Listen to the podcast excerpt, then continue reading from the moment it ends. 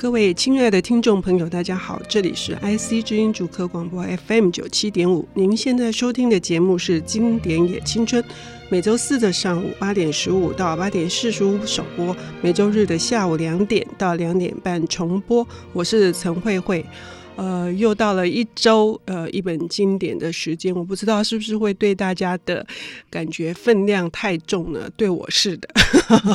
可是呢，我今天非常开心，是因为我请到了是呃已经三年多不见，但是我一直关注着他的出版社的出版品哈，因为早年我也在立旭这一家人文的出版社待过。那今天的呃这个领读人呢，他是我心目中的北海小英雄，哈，是左岸文化的总编辑黄秀如，但是我们都称呼他小薇。小薇你好，嗨，慧慧你好，好久不见啊，真的哦，哦，很开心你今天呃要来跟我们来分享是人文类的书，嗯嗯，因为在呃今年也青春开播以来，大部分是文学的作品哦，但是你选的这个这两本。本书我自己也觉得那个文学的意味很浓啊，好像我我自己从里面感受到的，不是你在左岸文化里面要彰显的是呃关于人类人类的心智，或者是关于时代的变动里面的矛盾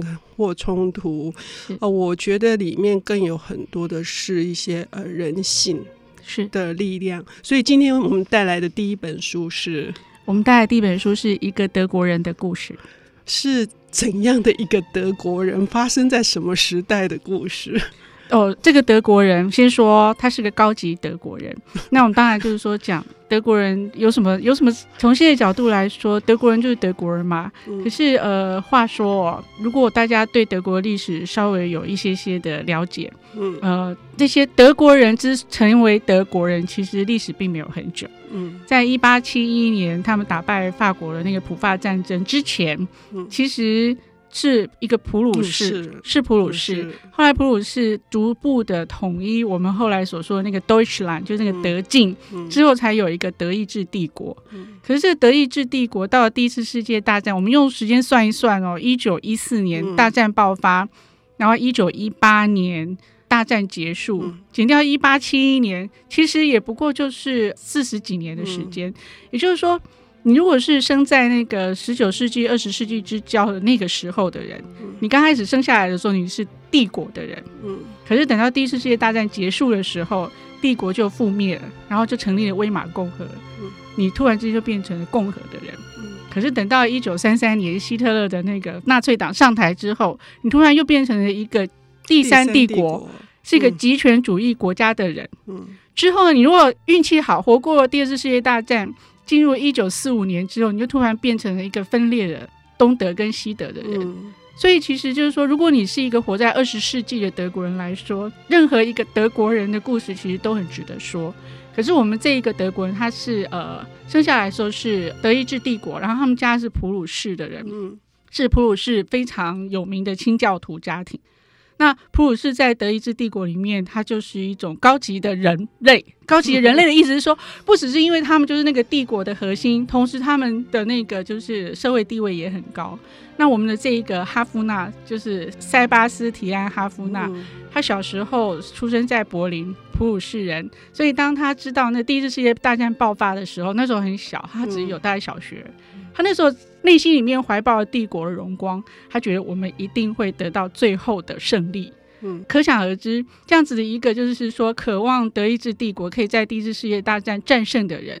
到了希特勒上台的时候，他变成一个非常痛恨他自己的祖国，巴不得他自己不是德国人的德国人。然后之后，他就在希特勒上台第二年，呃，一九三九年，应该是纳粹入侵波兰没多久之后。他就离开了德国，去了英国。嗯、那很多读过这本书的人都知道，他是为了他的犹太女朋友移民而走的。嗯，可是这种为爱走天涯的故事，好像也太简单了吧？嗯，其实不是。他的这个回忆录从一九一四年讲到一九三三年，嗯、就在讲他从很小的过程，十几岁，一直到他三十岁过后这一段时间当当中，他所经历到了那个德国发生了什么事。促使他从一个高级的德国人之后变成要避移他自己的祖国，然后跑去当外国人。嗯，他就在讲这一段。而且以这样子来说，他是做了一个非常困难的选择。是这个困难的选择，使得包括呃这个作者的名字塞巴斯提安跟呃哈夫纳是两个不同的名字的组合。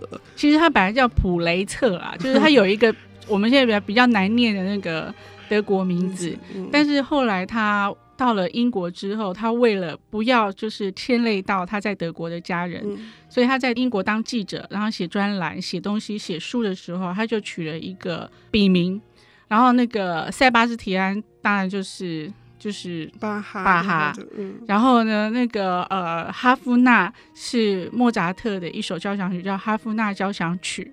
的那个就是名字是对，所以他就把巴哈跟莫扎特就是完美的结合在一起。那当然由此可知，我们也知道，就是他应该是巴哈跟莫扎特的热爱者。嗯，那某种程度来说，当时的德国已经变成了一个种族主义的，就是法西斯政权。嗯，因为他没有办法跟别人讲说，我热爱那样子的德国。可是我曾经热爱那个拥有巴哈、拥有歌德、拥有莫扎特、拥有贝多芬的那个德国。是，所以我们刚刚回到刚刚说的那个困难的抉择，是因为他在小学历经一次大战的时候，对他而言，或对他们那个比较高级的上流的家庭而言，那个远方的炮火以及阵亡的这些兵士的数字，都变成是一种游戏，嗯，一种战报之后的欢乐。是他们对这个国家的那个想象，是属于比较虚幻的一种呃游戏。的数字的游戏的，没错。可是，在历经真正到他这个回忆录，就是从为什么他要从一四年写起，以至于到三三年为什么又中断？那我们再回到说，嗯、那个中断是在他选择了逃离那个荣光的帝国。这个是一个什么过程？这个可能也是这本书会打动很多年轻人的原因。是，刚刚慧慧不是有提到吗？就是对他们这些柏林的那个高级普鲁士人来说，死掉那些人啊，就是老实说，并没有真的那么的，就是放在心上，因为它就是数字。嗯，然后因为那个普鲁士是从十七、十八世纪之后就变成欧洲最厉害的军事强国，所以任何一个普鲁士出身的人，应该没有人认为自己的国家会打败。嗯，那所以当你从一个高度的，就是期待当中失望了之后，其实他有很多跟他们一样的朋友，他们会变成另外一种人。嗯，我们这么讲好了，我们大家都是出身就是知识分子家庭，或者都是他们都是在柏林就学的人。然后他的朋友里面有大概有几种人，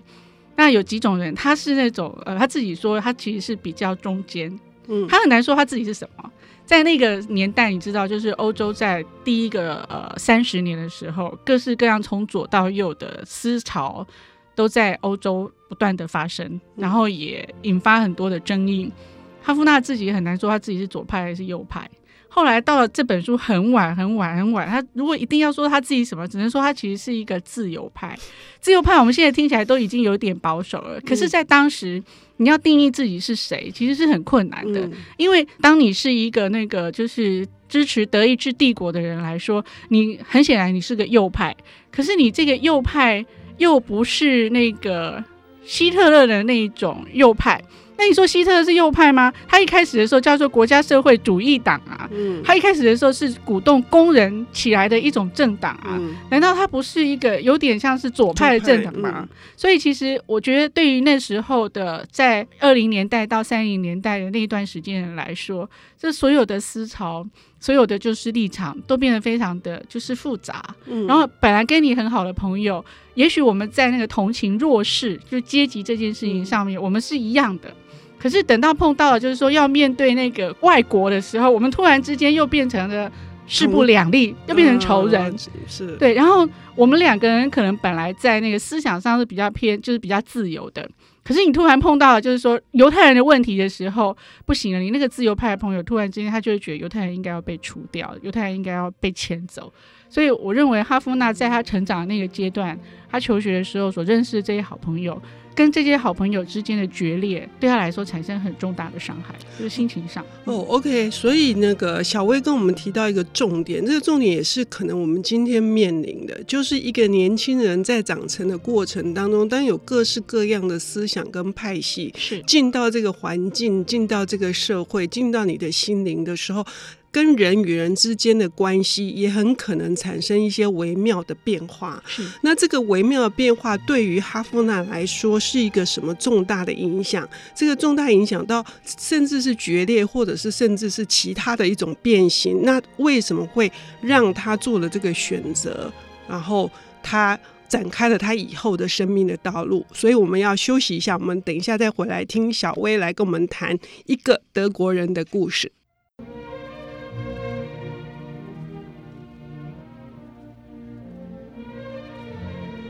欢迎回到 IC 之音竹科广播 FM 九七点五，现在进行的节目是《经典也青春》，我是陈慧慧。今天是由左岸文化的总编辑黄秀如，也是我们大家昵称的小薇，来跟我们谈一本，呃，作为一个二十世纪历史见证，而且是呃影响了全世界，以及打动了非常多青春的心灵的一本书，这是。一个德国人的故事，讲的是一九一四到一九三三年，呃，塞巴斯提安呃哈夫纳他自己的故事。可是这本书呢，据我所知是他其实没有完全写完，他写到一半。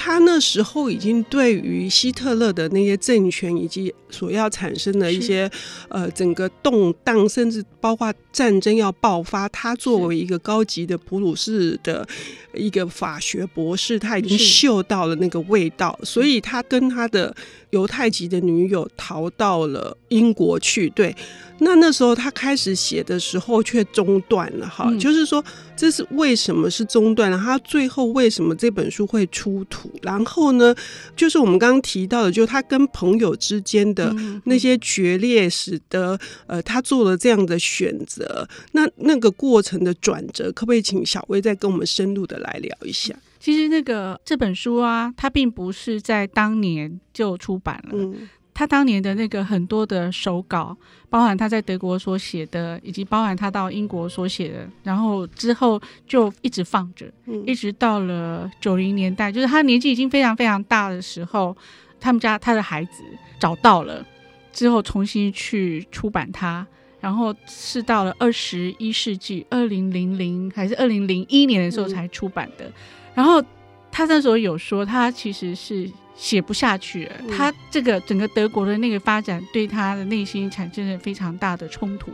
而且我认为其实对那个哈夫纳来说，他对他自己对他自己先前所预见到的，就是那个呃纳粹会上台，而且纳粹的上台并不是因为纳粹拥有了军权，然后就强迫所有的德国人要听他的，就是希特勒可是以就是超过百分之九十的得票率。当选了第三，就呃，应该说是呃，威玛共和最后一任的总理。而这件事情，我们常常会对于集权政权的崛起以及集权政权的就是稳定这件事情有一个错误的理解，总会觉得就是说，因为他拿着枪抵住我们，因为我们很害怕，因为我们很害怕就是被他抓到监牢里面。可是这些人在崛起的过程当中，他其实没有那么强。嗯。那为什么德国人会全心全意的去拥抱他呢？嗯、那这件事情就好像，嗯，当然这不是一个好的类比啦。就好像最近美国人突然之间，你会发现支持川普的人非常的多。嗯，那很多人都会认为，就是说川普其实是选不上，但是川普的崛起以及川普受到这么多美国下阶层，尤其是。白种的呃下阶层的美国人的支持，说明了就是美国社会的这种不平等，嗯，已经严重到了让他们宁可支持川普这种这么离谱的人出来。嗯、那当时就是说德国人把希特勒选出来，也跟那个整个那个大萧条，然后德国的那个经济破败。嗯然后呢，德国人没有钱，我们已经战败，已经够可怜了。然后本来经历了二零年代有一段时间还不错，可是到了二九年，整个那个股市崩盘了，就是美国股市崩盘之后所引发的那个全世界的大恐慌之后，德国人的景况突然之间就就又掉下去了。那种就是一马克兑换四呃四亿美元。兑换四兆马克，马克，所以那个时候的那个在黑市上面，就是你有钱也买不到东西。那你知道，人当没有没有办法用原来的那个正常的这种市场机制来运作的时候，你可以出卖所有的东西。嗯，就是如果你能够把你们家的那个呃这珠珠宝给卖掉，你也会卖掉；如果你可以卖你自己的肉体，你也会去出卖你自己的肉体。到最后，德国人是集体把他们自己的那个就是决定未来的权利。就交给了希特勒，嗯，因为希特勒如果呃，如果我们还有机会，以后有机会啦，其实或者是说读者可以自己去看、嗯、那个呃，哈夫纳后来写了一本书叫做《破解希特勒》，嗯，它里面有提到，就是希特勒对德国人来说并不是没有功劳，而那个功劳就是他把整个德国人的那个呃荣誉感给找回来的，他也确保了就是德国人可以在那段时间之内有比较好的那个呃就业率。那当然，这件事情是基于整个那个国家社会党的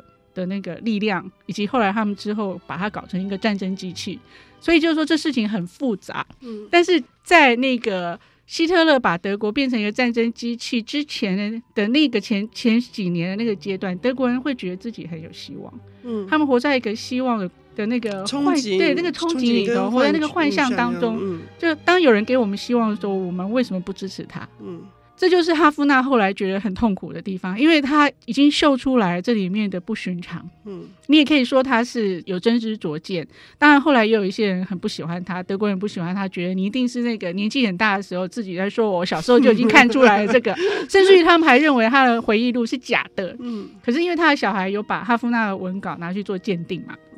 然后他们那个从他当时用的打字机，从他用的纸张，他他们都去做鉴定，说确定就是说他的这些文稿是在就是成书的那个就是成写成的那个时间，绝对早于一九三九年。而且其中有两篇是登在当时的杂志上，他有一些对，但他写过，也就是说是那时候就有一些就会有一些恶恶之事。嗯、他说：“我告诉你们，我们现在选出来这个人是个危险的人物。嗯、可是呢，这里面有一段话我觉得很有趣，是那时候他因为他是那个柏林呃高等法院的文官，他是个实习官。嗯”即将就是说，他把实习做成了之后，他就会变成柏林的法官。然后呢，有一天那个呃希特勒派了他的那个黑山军冲进了那个柏林的法院，然后把里面所有的那个犹太人的那个法官跟犹太人的文官全部都赶走。嗯、那这件事情当然对哈夫纳来说受到很大的冲击。这是一个法院，那法院有他的那个神圣不可侵犯的那个地位。嗯、那你你凭什么叫那个军队就是说跑进来把你们不喜欢的人给赶走？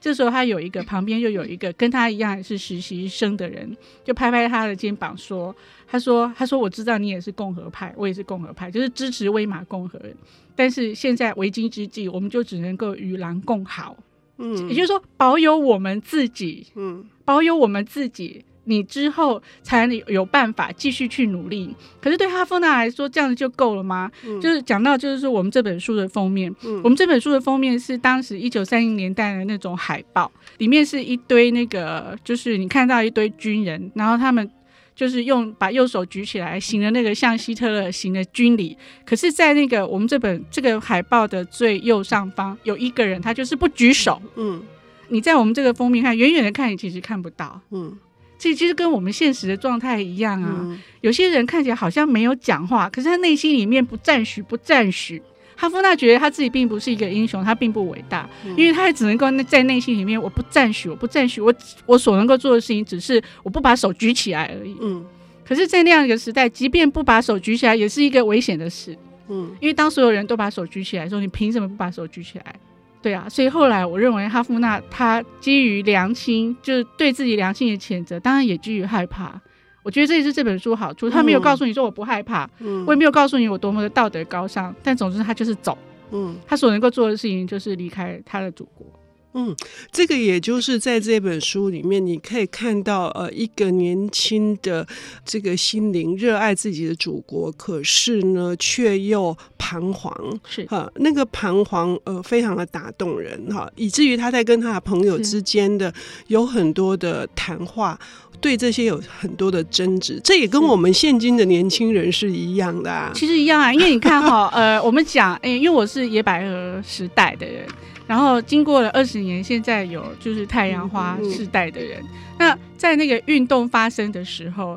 大家都觉得我们是在一起的，嗯、可是其实不是。嗯，我们仔细的想想看，运动过后，我们每一个人对于不平等的问题，对于阶级的问题，对于就是统独的问题，对于我们是谁的问题，对于我们跟中国的关系，我们跟国际的关系，甚至于我们自己内部跟原住民的关系，我们其实有很多种不同的意见。嗯，那不同的意见就会考验的我们作为一个集体的。就是，也许是一个世代，也许是集体的一种族群，我们到底有没有办法在这里面做，就是做出选择？那我觉得在这里面每一个选择其实都有道德问题，是它真的没那么的容易。对，这个也是这本书一个德国人的故事，会让很多的年轻人去思索更深层的，而不是一个表面上的灿烂的华丽的运动。所以，我们今天非常的感谢左岸文化的总编辑黄秀如小薇为我们带来这一本一个德国人的故事。谢谢，我们下周见。嗯，谢谢。